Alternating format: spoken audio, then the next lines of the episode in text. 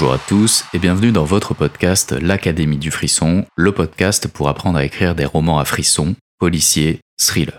Je suis Pierre Verja et aujourd'hui nous allons plonger dans l'art complexe de la création d'un antagoniste mémorable et captivant dans un roman policier ou thriller.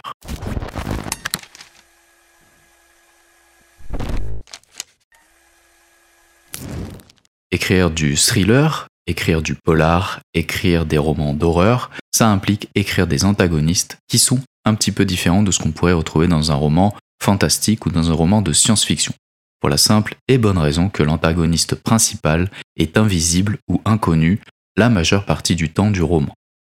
Si on prend l'exemple d'un polar classique avec un meurtre et une enquête, tout le jeu de l'enquête est de découvrir qui a tué la victime. Comment créer un antagoniste qui agit dans l'ombre 90% du temps? J'ai envie de vous partager un certain nombre de petits conseils pour écrire un antagoniste réussi. Et le premier conseil, c'est que votre antagoniste doit être indispensable. J'entends par là qu'il va venir titiller les faiblesses de votre héros en permanence. Et titiller, c'est un doux euphémisme, vous l'aurez compris. L'antagoniste doit aller au conflit et attaquer en permanence les faiblesses de votre protagoniste, qui va le pousser à évoluer, à s'adapter.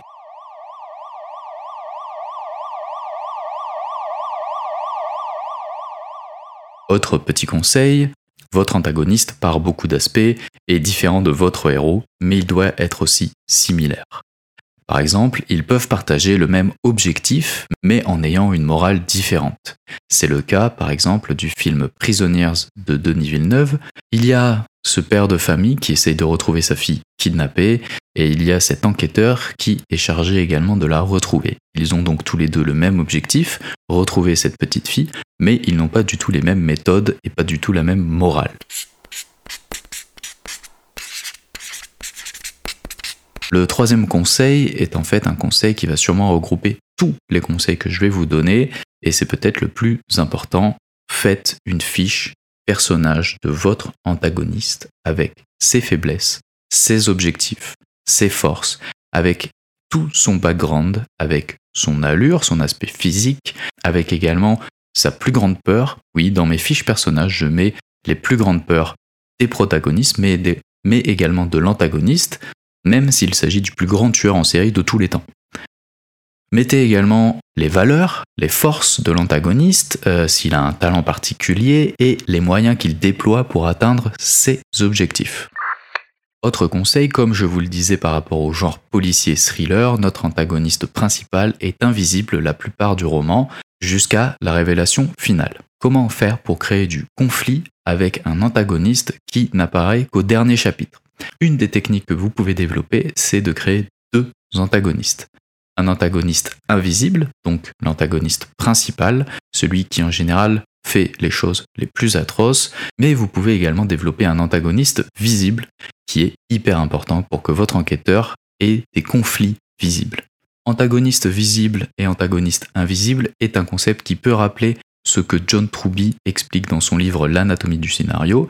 Lui, il appelle ça le faux adversaire c'est quelqu'un qui va rentrer en conflit avec votre protagoniste, mais qui va s'avérer être plutôt soit un allié, soit un suspect, soit effectivement un complice de l'antagoniste invisible. Un exemple que je pourrais vous donner, c'est dans le film Memories of Murder de Bong Joon-ho. Les antagonistes visibles sont les deux partenaires qui en fait ne s'entendent pas du tout et n'ont pas du tout les mêmes méthodes, et c'est ça qui va créer du conflit. L'antagoniste invisible de Memories of Murder, c'est le tueur en série qui continue évidemment d'être actif, mais on ne verra quasiment jamais tout le long du film. Et en parlant d'être actif, autre conseil très important, ce n'est pas parce que votre antagoniste est invisible que vous allez créer un second antagoniste visible que votre antagoniste invisible doit se la couler douce et rester totalement inactif. Peut-être va-t-il à nouveau tuer, peut-être va-t-il essayer de cacher des preuves, peut-être va-t-il essayer de se rapprocher du protagoniste. L'antagoniste doit avoir une motivation forte et cohérente pour commettre ses actes criminels, que ce soit par ambition, par vengeance, par obsession ou simplement une vision déviante du monde, cette motivation doit être convaincante et compréhensible. Plus la motivation de l'antagoniste est complexe et nuancée, plus il sera intéressant pour les lecteurs. Et cette motivation doit le pousser à agir dans l'ombre, ce qui va rajouter du conflit dans votre roman. Un autre élément clé est la présence d'un enjeu personnel pour le héros. L'antagoniste peut menacer la vie d'un être cher, mettre en danger la réputation du héros ou s'attaquer à ses valeurs les plus chères. Cela donne au héros une motivation supplémentaire pour arrêter l'antagoniste et créer un lien émotionnel fort entre les deux personnages. N'ayez pas peur de rendre l'antagoniste charismatique et charmeur. Parfois, les meilleurs méchants sont ceux qui séduisent les lecteurs par leur intelligence et leur présence magnétique. Cela rendra l'antagoniste encore plus mémorable et ambivalent. Enfin, le dénouement est crucial. La confrontation finale entre le protagoniste et l'antagoniste doit être épique et satisfaisante pour les lecteurs. Assurez-vous que le héros a suffisamment évolué et acquis les compétences nécessaires pour faire face à l'antagoniste. Et surtout, évitez les dénouements trop prévisibles. Surprenez les lecteurs avec une révélation inattendue ou une tournure inattendue des événements.